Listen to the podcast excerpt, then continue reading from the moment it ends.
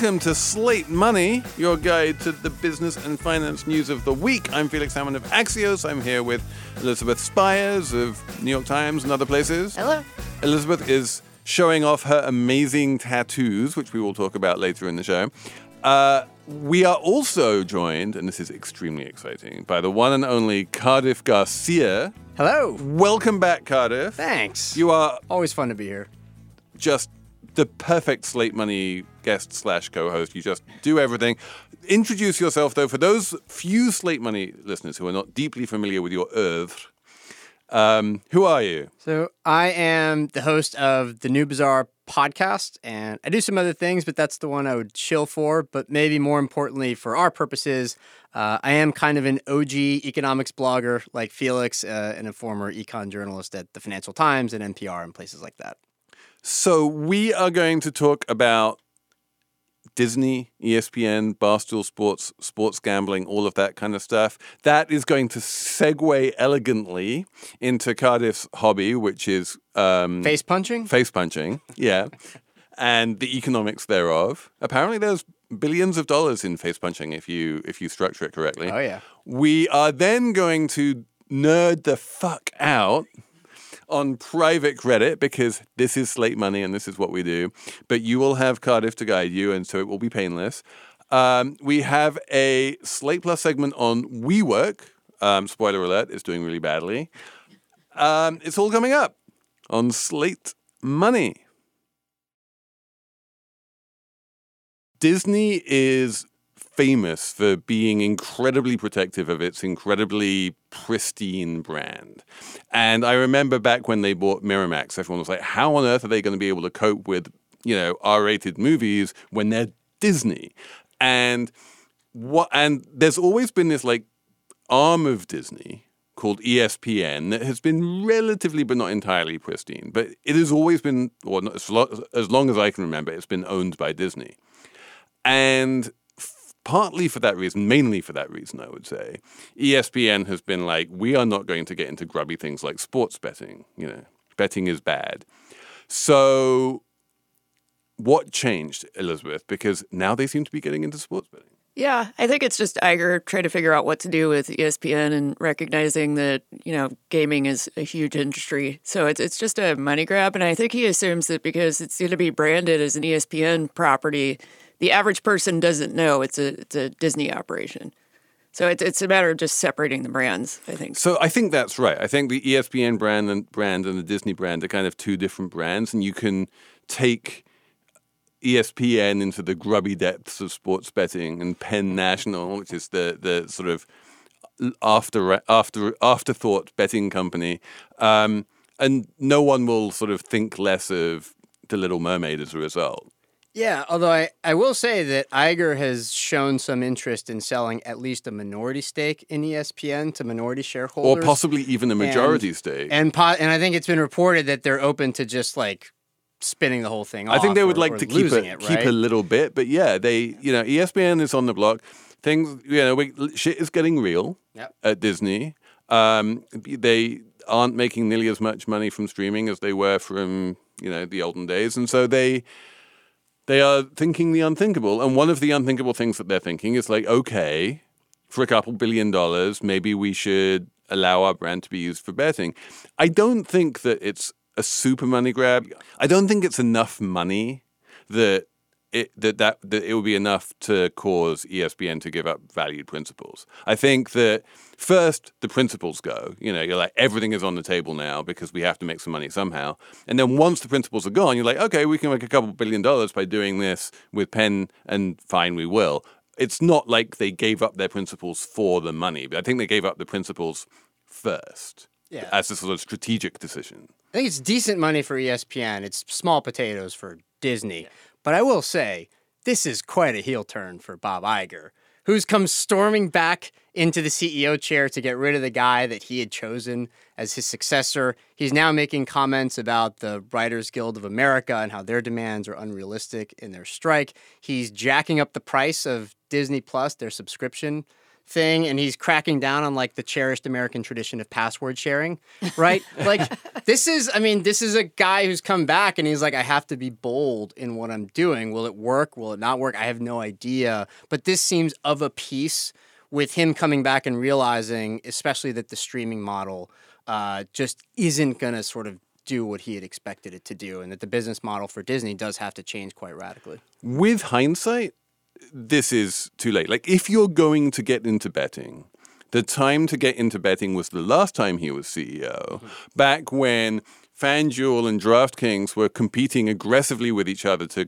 um, to get market share and customers, and they would have happily given up some absolutely enormous chunk of equity in order to get the ESPN branding. Now, both of them are like, we don't even need you, which is why Disney is forced to go with this also ran company called Penn National Gaming or whatever the hell they're called with 2% market share, which, you know, in the best case scenario will, you know, thanks to ESPN get 4% market share or something. Like it, it's kind of sad. Like Disney is meant to be this great dominant company which dominates every industry it's in. It's never going to dominate this one. I don't know. I mean, I, I think online betting is, is still relatively new. You know, it's it was largely enabled by a Supreme Court decision in 2018. So I, I take your point that DraftKings and FanDuel already have a huge chunk of the market, but you know, Penn Entertainment's earlier deal was with Barstool Sports, and that was a disaster, partly because Barstool is a disaster and Dave Portnoy is a, a disaster. Um, you know, it's it's a little unclear what what they can do with us if with Disney as a partner instead of, you know, it's a nightmare company. It does seem like a pretty small deal, though, relative to Yeah. what those other guys are doing to the other DraftKings and FanDuel. Um, but maybe there's still potential there. And I say that because so many of the states that have recently legalized sports gambling are in a kind of race to the bottom, it seems, to loosen standards and to attract more gaming or more sports gambling into their states because it's such a big source of revenue. So this could continue, right? Like it could be that sports gambling is something. Um, No, I, I think the, I the think revenues are still to be I- made. No, I think sports gambling revenues are in the future. To be sure, I just don't think that Penn is going to be a significant player, even with the ESPN branding. Partly because. You know, the reason why people go to sports books is because of like liquidity and prices and technology and all of that, not because it has a dumb media brand on it. Um, so, but you know, I could be wrong about this. I'm I'm highly bearish on the prospect for Penn, which, as we have discussed, you know, their last bright idea was let's get Barstool Sports on board. Pay what? I, what did they pay? Like half a billion dollars. millions, Half yeah. a billion dollars for this dumb like bro company. Um, rebranded their entire sports book as Barstool, and then all of the you know states that are legalizing sports gambling and stuff were like, really Barstool, that guy, and they made it even harder. And they were like, oh, okay, never mind. And this is my, it's absolutely amazing. They sell Barstool back to its like douchebag founder Dave Yeah, Portnoy, Portnoy, yeah. for one dollar. Yeah. for one. So he sells it for five hundred and eighty million. He buys it back for one. Um, people are like, well, of course, you know, he he um, could drive that hard bargain because Barstool without Portnoy is nothing. So he's you know like it would be silly to try and sell it to anyone else. But the fact is, honestly, it's not even worth one dollar. It is you know it has been losing money consistently. There's no obvious way for it to make money now that it can't do sports betting anymore. Um, you know, it, as a media company, that advertisers w- won't touch it with a 10 foot pole, right? You, you really get like the kind of advertisers who are, you know, okay with Twitter, you know, at this point. Do you think that ESPN, if it hadn't been yoked to Disney, would have tried to start its own sports and gambling operation years ago, maybe at the time that FanDuel and DraftKings were getting going, and that it's precisely because it was No, I, I owned by think this there would have been like, uh, I, yeah, they would have wound up in some kind of joint venture with one of those guys. Got a bunch of back. It would, you know what? It would have been a bit like the record labels with Spotify. Mm. You know, they would have like gone in, got a bunch of equity, like aligned incentives, all of that kind of stuff. But back when those companies like DraftKings would have really benefited from the ESPN branding and they would have appreciated it. Now there's such big names um, you know, on their own. That who cares, right? Like Right. ESPN's the one that's late to the game. That's what's a little bit sad, I guess, about all this. Uh, Is sports gambling? I, like, I, I enter into a lot of bets. We're about to enter into a bet in Slate Plus, I believe. yes, that's right. but sports gambling is is just like I'm like eh, no. Yeah. I mean, it's mainly because I don't kid myself that I have any information about it. Not that having information about it actually seems to help. Yeah, I mean it's it's also just part of a very sort of heated debate going on right now about its likely effects now that it is legal, right? Is it something that's like I don't know, whiskey and cigarettes where a little bit every now and again is fine, add some enjoyment to your life, but it's a short road from like a little bit to moderate and it's an even shorter road from moderate to becoming a really damaging addictive thing. And this so is I'm, I'm new. going. I'm going to say I'm going to push back on two of those things. Okay. Number one, a little bit of cigarettes is not fine. Well, I, what I mean is that, like just a, a small amount every now and again. Social smoker, uh, but you be- don't. But you don't be become addictive. uh, but number two, yeah, certainly compared to nicotine, but even compared to alcohol, I think gambling is not super addictive. It can be, you know, if you have an addictive personality, there are definitely people who are addicted to gambling. But I think as a percentage of all gamblers, that is lower than it is with most other addictive things. Yeah. But yeah, we are 100% going to see an increase in the number of people who are addicted to gambling now that it is so easy. Also, one of the problems that Penn had with Barstool was that Portnoy would get up and encourage people to make insane bets and brag about being addicted to gambling. Um, his own father referred to him as a degenerate gambler. Well, uh, uh, and they yeah, ran into regulatory problems because of it. um, shocking, shocking. But yeah, and then like when he um, when he made his fortune selling Barstool to Penn, what did he do? Is he became like a meme online degenerate gambler in meme stocks, and he fa- you know he famously had this thing saying stocks only go up, and he you know he clearly just loves gambling everywhere and every how. Those are some of the least horrible things, by the way, that, that he's been Yes. accused of. Like, th- this is not a good dude. And just want to be clear, I'm not encouraging anybody to smoke. Okay, except maybe pot on occasion or something like that. But no, don't start smoking cigarettes. right? Okay, thank you for thank you for clearing that up. public service announcement right um no i just I, I i think like the reason i make the comparison is because some people think it's like hey it's a vice like any vice you know it should stay legal but done every now and again it's okay but taken too taken too far can be really damaging it's probably not as damaging as alcohol, you know, or uh, so like on some kind of a libertarian argument, you know, if we are free to become alcoholics and to drink as much as we like, why would we not be free to be to do sports gambling, which on the, in the grand scheme of things is much less harmful? You know, if I'm a an addicted sports gambler and I get behind the wheel of a car, I am not actually a particular danger to the other people on the road. It's not going to technically kill you. I guess that's the that's the point you're making. or, or or other people.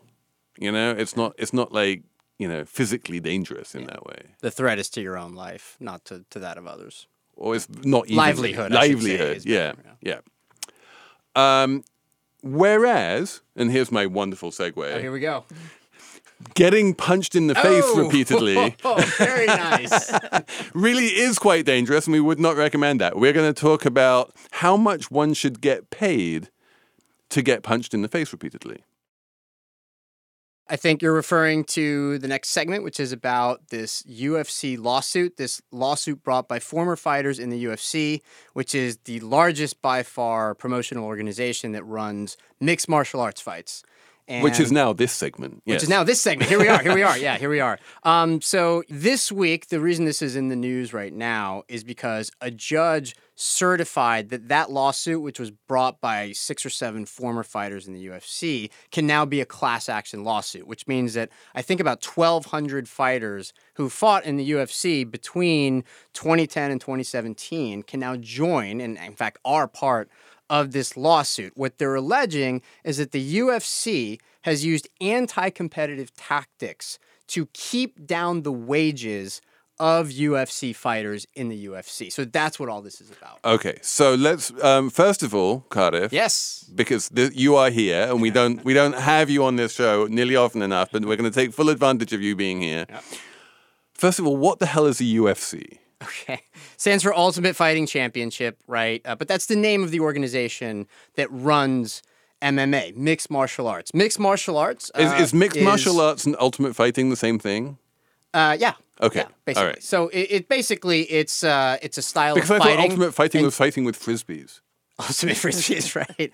You know what? Introducing frisbees into mixed martial arts fights would be fun. But no, basically, these are fights in which a fighter can use the different tactics from a variety of martial arts disciplines. So it includes things like jujitsu, wrestling, boxing, Muay Thai, kickboxing, things like that. And it's all combined into one thing. The UFC is by far the biggest organization that puts on these fights. And by most estimates, it gets about 90% of the revenues in the whole sport. How did it do that? A few different ways. One is in the 2000s, it was genuinely like, you know, an entrepreneurially impressive organization, but it also bought out all of its rivals, in some cases, shutting them down. So it has very few rivals left right now that have anything close to being competitive with the UFC. The fighters basically said that because of this, the UFC is not just a monopoly, it's also a monopsony. And for listeners who aren't familiar with this term, this is basically when there's one employer, and so the fighters have to basically agree to the terms, or the workers have to agree to the terms of that employer because they can't leave to go somewhere else. And that because the UFC has this position, it's able to use coercive contracts and coercive tactics during the life of those contracts to keep the fighters' wages down. That's what this case is all about. And and the key thing here is that the UFC allegedly, and probably in fact, behaved in an anti-competitive way by doing things like buying up its competitors and shutting them down. And that if it hadn't been anti-competitive in that way, then the fighters could have played one fighting league off against another and then gone to the highest bidder. Now there's only one bidder, and so the fighters have no choice but to take the low pay from the UFC. That is a clear violation of all antitrust principles. And so the potential remedies here that they could win are quite enormous. And doesn't your heart just bleed for Endeavor, which owns the UFC and might have to pay out all of these workers? Yeah, it, it's not just the remedies that they might have to pay to the fighters in this class action suit. It's also that they might have to change the way that they design these contracts so as to be less anti competitive. So I'll tell you about the one tactic that's like really been frustrating to so many of the fighters, and that's in this lawsuit. When a UFC fighter signs up to fight for the UFC, it's not just for one fight. Usually they'll say, okay, you fight for us for six fights, we'll pay you X amount for those fights. What- and how much do they get paid? So it depends on how good you are. And this this really varies quite dramatically. But what happens is that let's say you Felix Salmon are fighting in the UFC now, right? Terrifying. And right, I would be terrified. Everyone would be terrified of me. Can I place a bet on that right now? right. Yeah. Um, oh, you'll, you'll bet on me, right, to win. No comment. uh, but let's say you sign up for a six fight contract and you fought five fights, and you're like, great, I can't wait for my new contract. And if I don't like the new contract, I'll go fight for a competitor, right? The UFC will go to you and say, nope, you need to sign a new contract with us before this contract ends, or we won't give you that sixth fight. And you end up in limbo possibly indefinitely. The UFC did this multiple times and it was in this lawsuit. And this is something that the fighters are trying to get the UFC to stop by partly making these contracts shorter term in nature by having sunset provisions so that if the UFC doesn't offer you a fight by a certain period of time, then that contract is over and then you can leave and go fight for somebody else. Like when Mark Zuckerberg sets up a rival league. Maybe. Who I mean. I mean, like we just saw. Didn't we just see a whole bunch of Silicon Valley CEO types set up a cricket league? yeah. I feel like that's much more civilized, but like Mark Zuckerberg is not particularly civilized, and he's famously into mixed martial arts. So, like, how hard would it be? Like, wh- how big is the moat here? How hard would it be for a billionaire to wake up one morning and say, "I'm going to compete with UFC"? really hard. And part of the problem is that the UFC really has locked up so many of the best fighters into these contracts already. And it was able to do that by dint of stuff that it did in the 2000s when it was buying up all of its competitors. And so that's one problem uh, is just getting all of the best talent over to this new organization that you're going to set up. You'd have to get a lot of them out of their UFC contracts first. So, like, that I think is the biggest moat. Um, but also, any company that already has, just by virtue of status quo bias, 90% of the revenues in the sport just has a huge inbuilt advantage. You'd have to like promote the hell out of this new company. You'd have to like do something different. You'd have to find some way to get big enough fighters who have managed to find their way out of UFC contracts. Um, by the way, some organizations have done this, and it's not that they're completely unsuccessful, right? They're there, they're still alive for now. Um, but very few. I mean, if, if Netflix, for example, had 90% of all the revenues in the streaming space, we would all say this is a ludicrous concentration of an industry, right? And that's what's been going on in the UFC well, for all so It kind of did for a while. so if the fighters win the lawsuit, do those contracts get renegotiated? Or is... I, I think the fighters in the lawsuit themselves would get like back pay what they think their wage share would have been if in fact like these contracts had been uh, had been fair the whole time. And there's different ways that like sports lawyers are like trying to calculate what that would be. Um, but I think it would also change the way the UFC makes contracts going forward, which by the way would be a big hit to its business model. Its deliberate business model.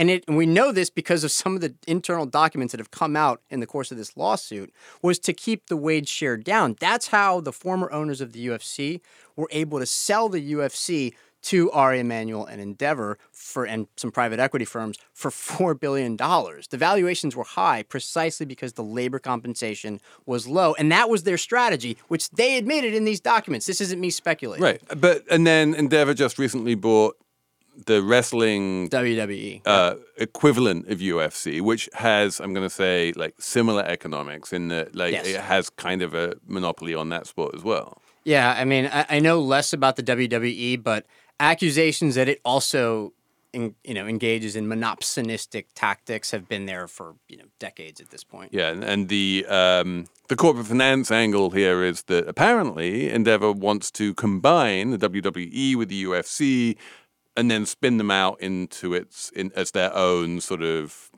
um, men hitting each other company and women. There are women fair, in this too. Absolutely, there's a, there there are several women's divisions in in the U.S. I would like to see a niche business where it's just billionaires fighting each other.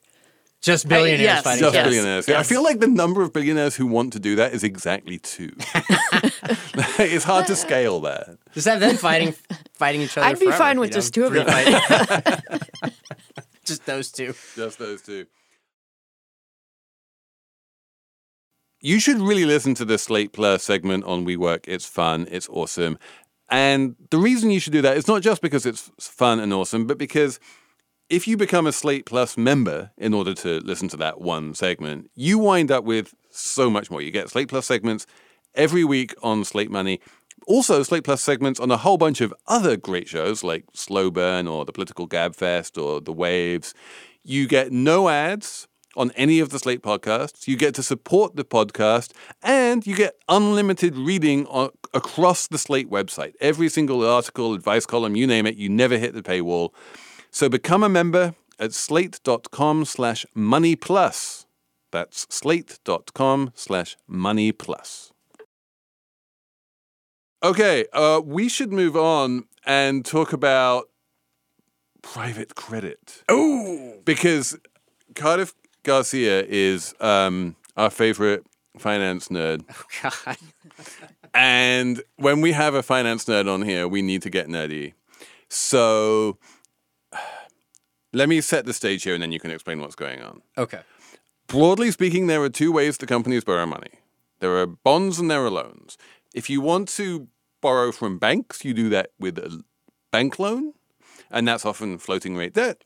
And then alternatively, if you want to borrow from like the capital markets and non-banks, you issue a bond, and then a whole bunch of people bid on your bond and they trade it and it trades. Um, then there's this new strange animal called private credit, which is basically borrowing from non-banks, but it's still a loan.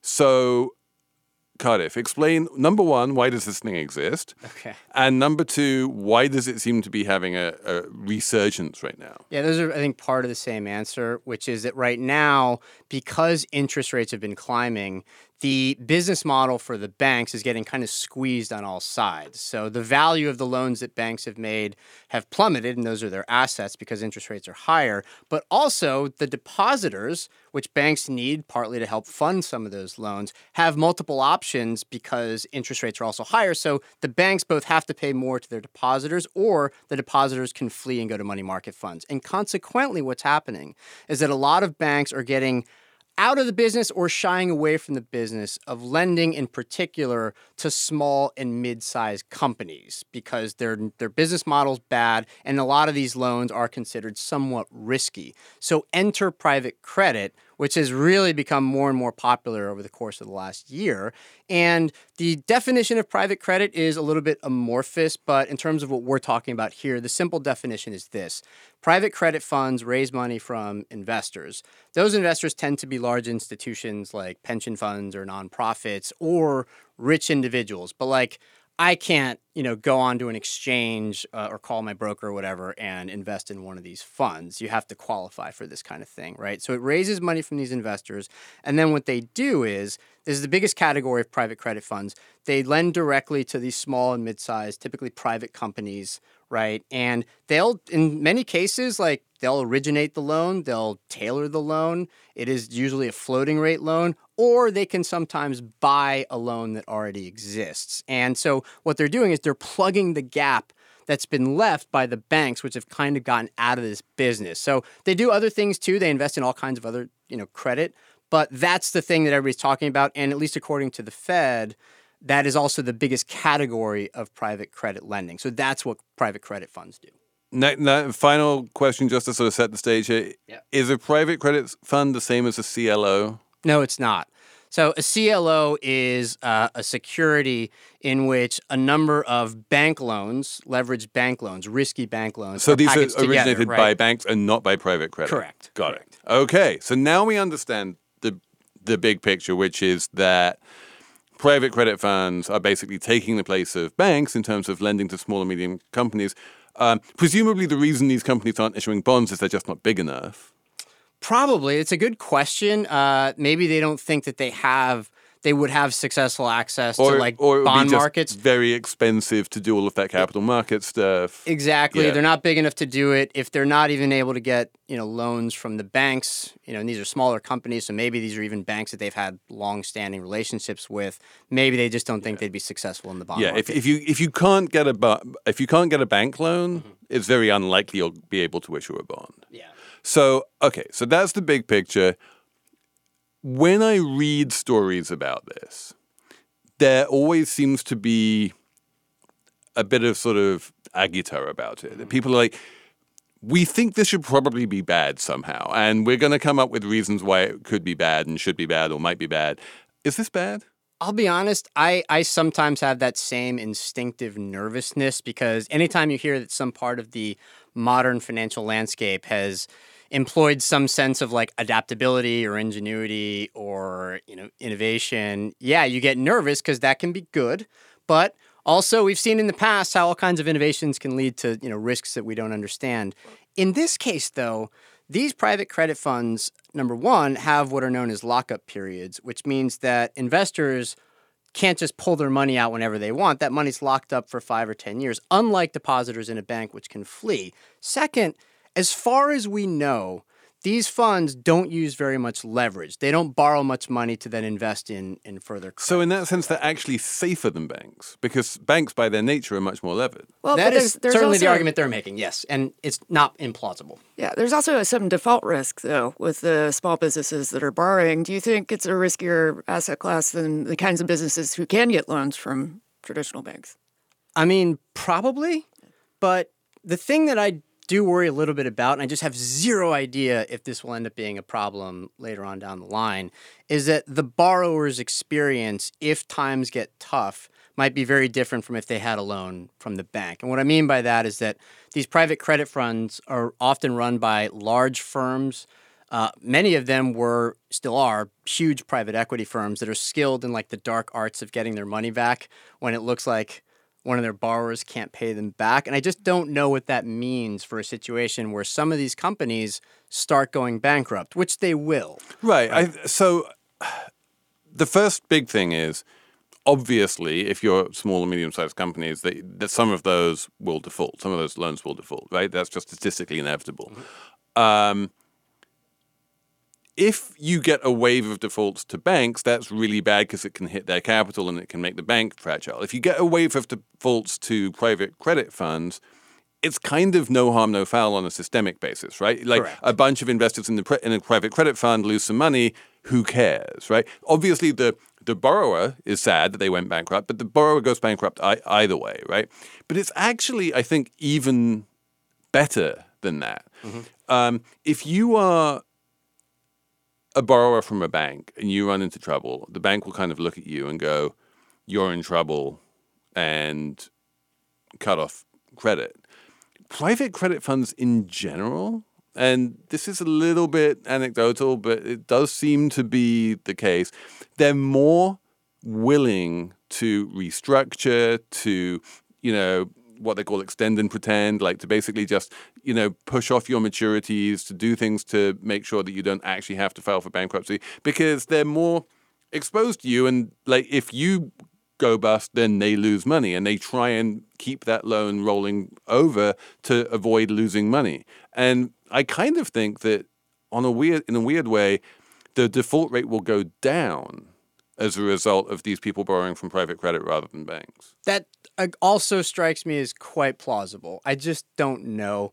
You know, the, the thing that I sometimes think about is when, for example, a private equity firm, many of which are running these private credit funds, get into a fight with what are known as distressed debt hedge funds over like the assets of a particular company that that private equity firm has bought and is now you know in default on some of its debt. And they start fighting over like the assets of the company instead of figuring out how to make the company run better. You know what i mean? So you know, in a situation where a private credit fund uh, is owed money, they might do exactly what you're talking about, Felix. Um, where they're they're like, listen, we want we want you to stay in business so that you can keep paying us back, or they might start saying, uh, the heck with this, we just want to get paid back as quickly as possible. Sell that asset that you have, and if you you know if you end up not being you know a surviving business later on, what do we care, right? I just have no idea, right? I I, I want to believe the story you're telling, right? And it sounds incredibly likely to me, but I just don't know. The other thing I would say is that the Federal Reserve did a kind of brief study about this in its recent uh, financial stability report, and it said two kind of funny things almost side by side. It said private credit funds are investment vehicles about which very little is known. We also don't think that they are a systemic risk. And it's like well, we don't know what they're up to, partly because they're private, um, but they also don't think it's a systemic risk. I happen not to be too super worried about private credit funds being a huge risk to the financial system, but I also don't know anything that like the Fed doesn't know certainly, or that it's reported. But like, right? so I, I'm, I kind of agree on both counts. I have this general feeling that buy side institutions in, in general, investors, don't really pose a systemic risk. Mm-hmm. If I'm an investor, what I have is assets, right? I have some bonds, I have some stocks, I have some loans, and the value of those bonds and stocks and loans, they can go up, they can go down. Like if I'm a good investor, they'll go up. If I'm a bad investor, they'll go down. But like, it's not clear how the value of my investments going up or down poses, poses a systemic risk to anyone unless I have a bunch of leverage and there's danger there, right? So that's where banks come in. Banks are that banks pose a systemic risk for a bunch of reasons, mainly though that you know we have this thing called fractional reserve banking and there's a bunch of embedded leverage in them. And as a result of that, banks are highly regulated. So I think this is uh, uh, this is right. So long as you have these kind of long only funds buying loans and investing in small companies and stuff like that's fine.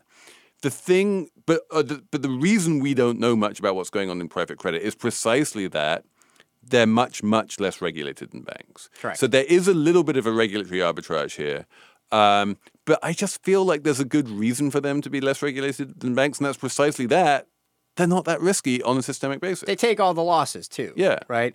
Uh, I will say there is kind of an irony in some of this, which is that those private credit funds that do use leverage, they get the leverage from the banks that they're sort of meant to be replacing, right? Right. And apparently, what's going on here is that some of the banks, what they're really worried about is lending to individual credits, to individual companies, but they don't mind it as much. They don't mind helping provide credit to that sector of medium sized companies if they're giving the money to a private credit fund, which is kind of diversifying the loans that it's giving out, right? Right. So, uh, if if the bank has that like first loss position in the private credit fund, like the private credit fund kind of behaves a bit like a CLO in that sense, right? Like you can borrow, they they have like the, the exposure to the safest bit of the credit fund, and then the owners of the credit fund have the you know equity, and that's a nice way of like divvying up risk. You give banks the safer bit of the risk, and then you take you allocate risk to the people who are best placed to take that risk and who want to take the risk. This is how finance should work. I agree. I have mildly warm feelings towards this trend, but I also want to acknowledge all the stuff that I don't know and that this is very early, right, in the sort of popularization of these funds. They be, they've become more and more popular since the great financial crisis of 2008, 2009, but they've really taken off in the course of the last year. And now all of these big private equity firms are getting into this business. And so, one thing I guess that could happen is that the trend goes too far. When there's a ton of lending, it could fuel some, you know, asset bubbles somewhere. I don't know, but I agree that the, we the we could have a growing economy. oh no! Where small businesses could have access to capital. what? No. Uh, we should have a numbers round. Let's do it. Let's do it. Uh, Elizabeth, what's your number? Uh, my number is 88.5 million, and that's the number of Americans who have a tattoo. And I learned this from a press release uh, basically promoting something called National Tattoo Removal Day. and I love, which is apparently August 14th. I love that PR firms can just do this. So I'm going to unilaterally declare next Friday National Slate Money Day. Wait, are you a PR And I firm? expect to. Or, or you I don't think even anybody need to be a this. PR firm? No, I, th- I think it's it's a very democratic kind of thing. Can I just Um, say, by the way, uh, we're in the studio. Our listeners obviously can't see us. Um, you have a very cool tattoo. El- Elizabeth is on your is, arm. Is looking is is very sleeveless today. Yes. Um, there used to be a time when Elizabeth would come into the studio sporting one very thin line of a tattoo, and we were like, "Ooh, look at that elegant minimal tattoo!" and now her other arm is covered in snakes and flowers and I things. love It's like- yeah, she's gone maximalist on the other arm. yeah, I think barring the possibility that Felix has a small portrait of Jay Powell somewhere discreet, I, I'm Janet probably the Yellen. only Janet Yellen. Somewhere you the don't only slate money shows who has tattoos. So Um, my number is six hundred. Can't, I'm trying to guess. and I which can't guess. is the number of individuals on this year's Forbes 30 under 30 list. wow. That's a, that's a lot. You know, Like you would think that a 30 under 30 list would have thirty 30 people on there. People, yeah. I mean, isn't that what it like, means? yeah. Somehow, somehow this is 600 under 30, but I guess that just doesn't have the same ring. Split up categories. Is that what's going on here? I have no idea. It- the whole thing is um, dumb as sand. Yeah. I also think it's bad. I think it's like it's a bad societal influence. You Yes. know, it's like cigarettes. Yeah, I think thirty under thirty, right? So- if you can have one or two. be 30 under 30 Yeah. influences. Yes. Makes you feel like a like a failure if by thirty one you haven't you know Achieved. the world or whatever. like back when it was 30 like you felt that it was a meaningful thing now it's 600 it's like anyone can be a 30 under 30 at this point Do you think there's a higher share of sociopaths on thirty under thirty than in like the gen general population? yes, one of my I- I, favorite like, almost certainly One of my favorite things is to look back at these lists, you know, 20 years later or 10 years later and see how many people are under investigation for some kind of financial fraud because it's always a non-zero number. Right. Yeah.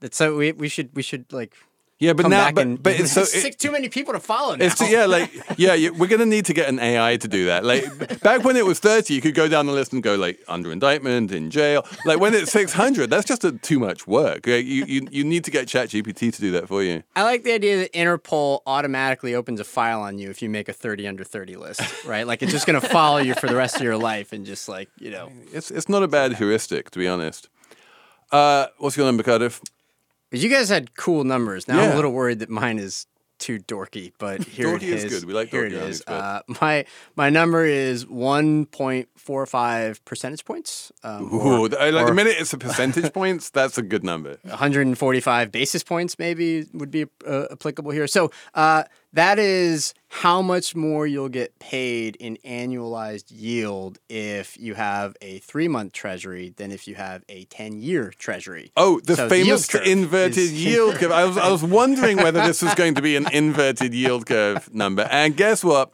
It's the three month, 10 year inversion. It has been inverted for what, like over a year now? We are on month number 10. And here's why this is interesting. If you go all the way back to the 1960s and you use this particular part of the yield curve, when it's inverted for more than three months, it has always been followed by a recession. And there have been no false signals, which means that every recession has also been preceded by this kind of a yield curve inversion. Here's the thing though on average, it has taken about 11 months from the date of the initial inversion to the start of the recession. And we are on month number 10.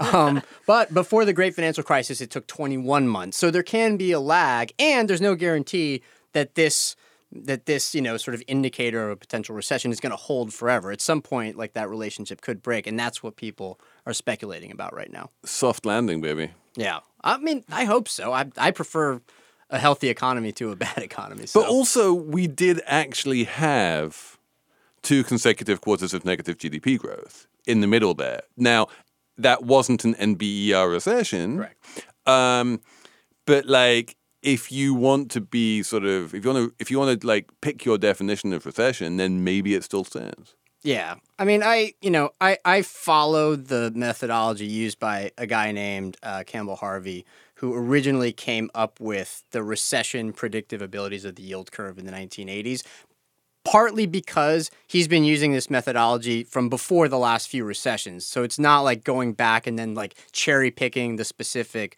version of the yield curve that works.